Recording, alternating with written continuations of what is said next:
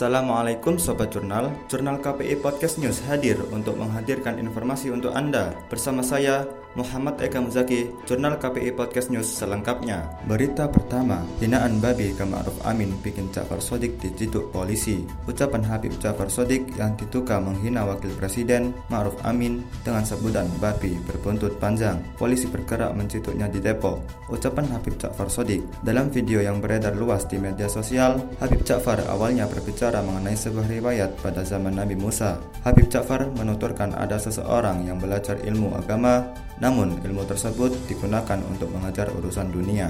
Atas hal itu, menurut Habib Ja'far, Allah Subhanahu wa taala menjadikan orang tersebut menjadi babi. Habib Ja'far mengatakan Nabi Musa kaget dengan hal itu dan berdoa kepada Allah agar mengembalikan babi tersebut menjadi manusia. Barulah Habib Ja'far menyinggung ustadz-ustadz bayaran di era sekarang. Dia juga bertanya kepada jamaah mengenai sosok Ma'ruf Amin. Setelah videonya viral, Jafar Sodik ditangkap polisi. Dia ditangkap berdasarkan laporan tipe A. Jafar diamankan di kediamannya di Depok. Hingga saat ini, dia masih diperiksa oleh Dirtipid Cyber Mabes Polri. Selain laporan tipe A oleh Polri, Jafar Sodik juga dipolisikan oleh Robitoh Babat, Kesultanan Banten. Mereka merasa sakit hati dengan perkataan Jafar.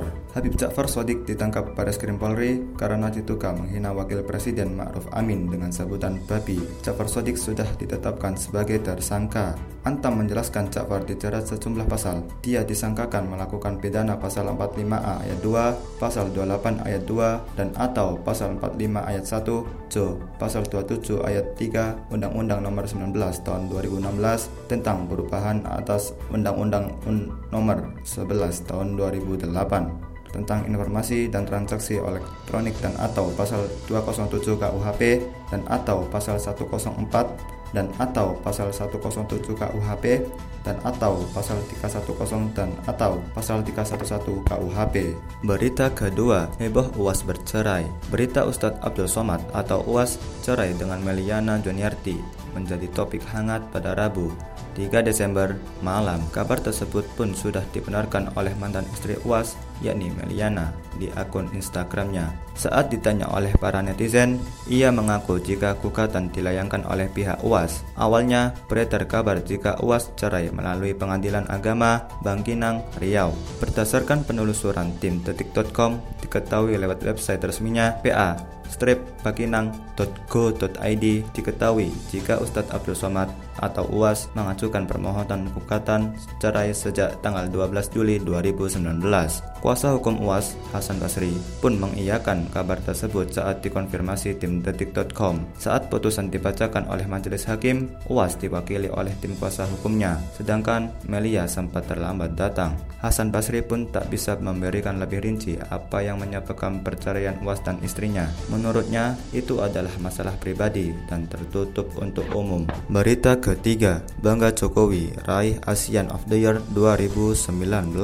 Partai Gerindra ikut bangga kepada Presiden Joko Widodo yang mendapatkan penghargaan ASEAN of the Year 2019 dari The Straits Times Singapura. Gerindra bangga karena penghargaan tersebut dianugerahi oleh media yang mereka anggap memiliki kredibilitas. Habibur Rahman berpesan bahwa penghargaan tersebut harus menjadi suplemen baru bagi Jokowi dalam menyelesaikan permasalahan bangsa. Dia memastikan Gerindra akan bersama-sama Jokowi menyelesaikan permasalahan bangsa yang ada. Diberitakan sebelumnya, Jokowi dianugerahi ASEAN of the Year dari media The Straits Times Singapura. Jokowi menyebut anugerah ASEAN of the Year 2019 itu untuk bangsa Indonesia. Berita keempat, Kementerian BUMN minta bea cukai usut video Ferrari di pesawat Garuda. Kementerian Badan Usaha milik negara atau BUMN meminta komisaris untuk melakukan pemeriksaan atas viralnya video Ferrari di lambung pesawat Garuda Indonesia. Kementerian juga menyerahkan masalah ini ke Direktorat Jenderal Bea dan Cukai atau DJBC Kementerian Keuangan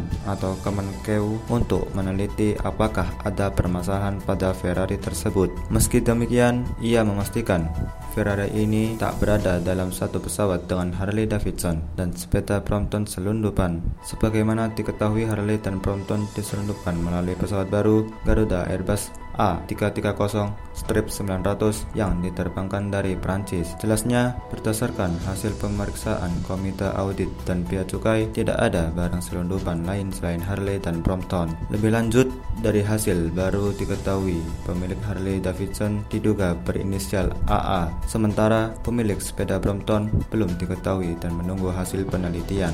Berita kelima, busana santai Nadim dikritik Komisi 10 Tak perlu judge orang dari outfit. Mendikbud Nadiem Makarim dikritik karena dinilai berpakaian terlalu santai saat menghadiri pelantikan Rektor Universitas Indonesia. Wakil Ketua Komisi 10 DPR Hetifah Syaifuddin menilai hal tersebut tak perlu dibesar-besarkan karena norma kepantasan berpakaian selalu berubah. Dia mengatakan pejabat atau birokrat pada masa lalu kerap menggunakan safari sebagai baju resmi.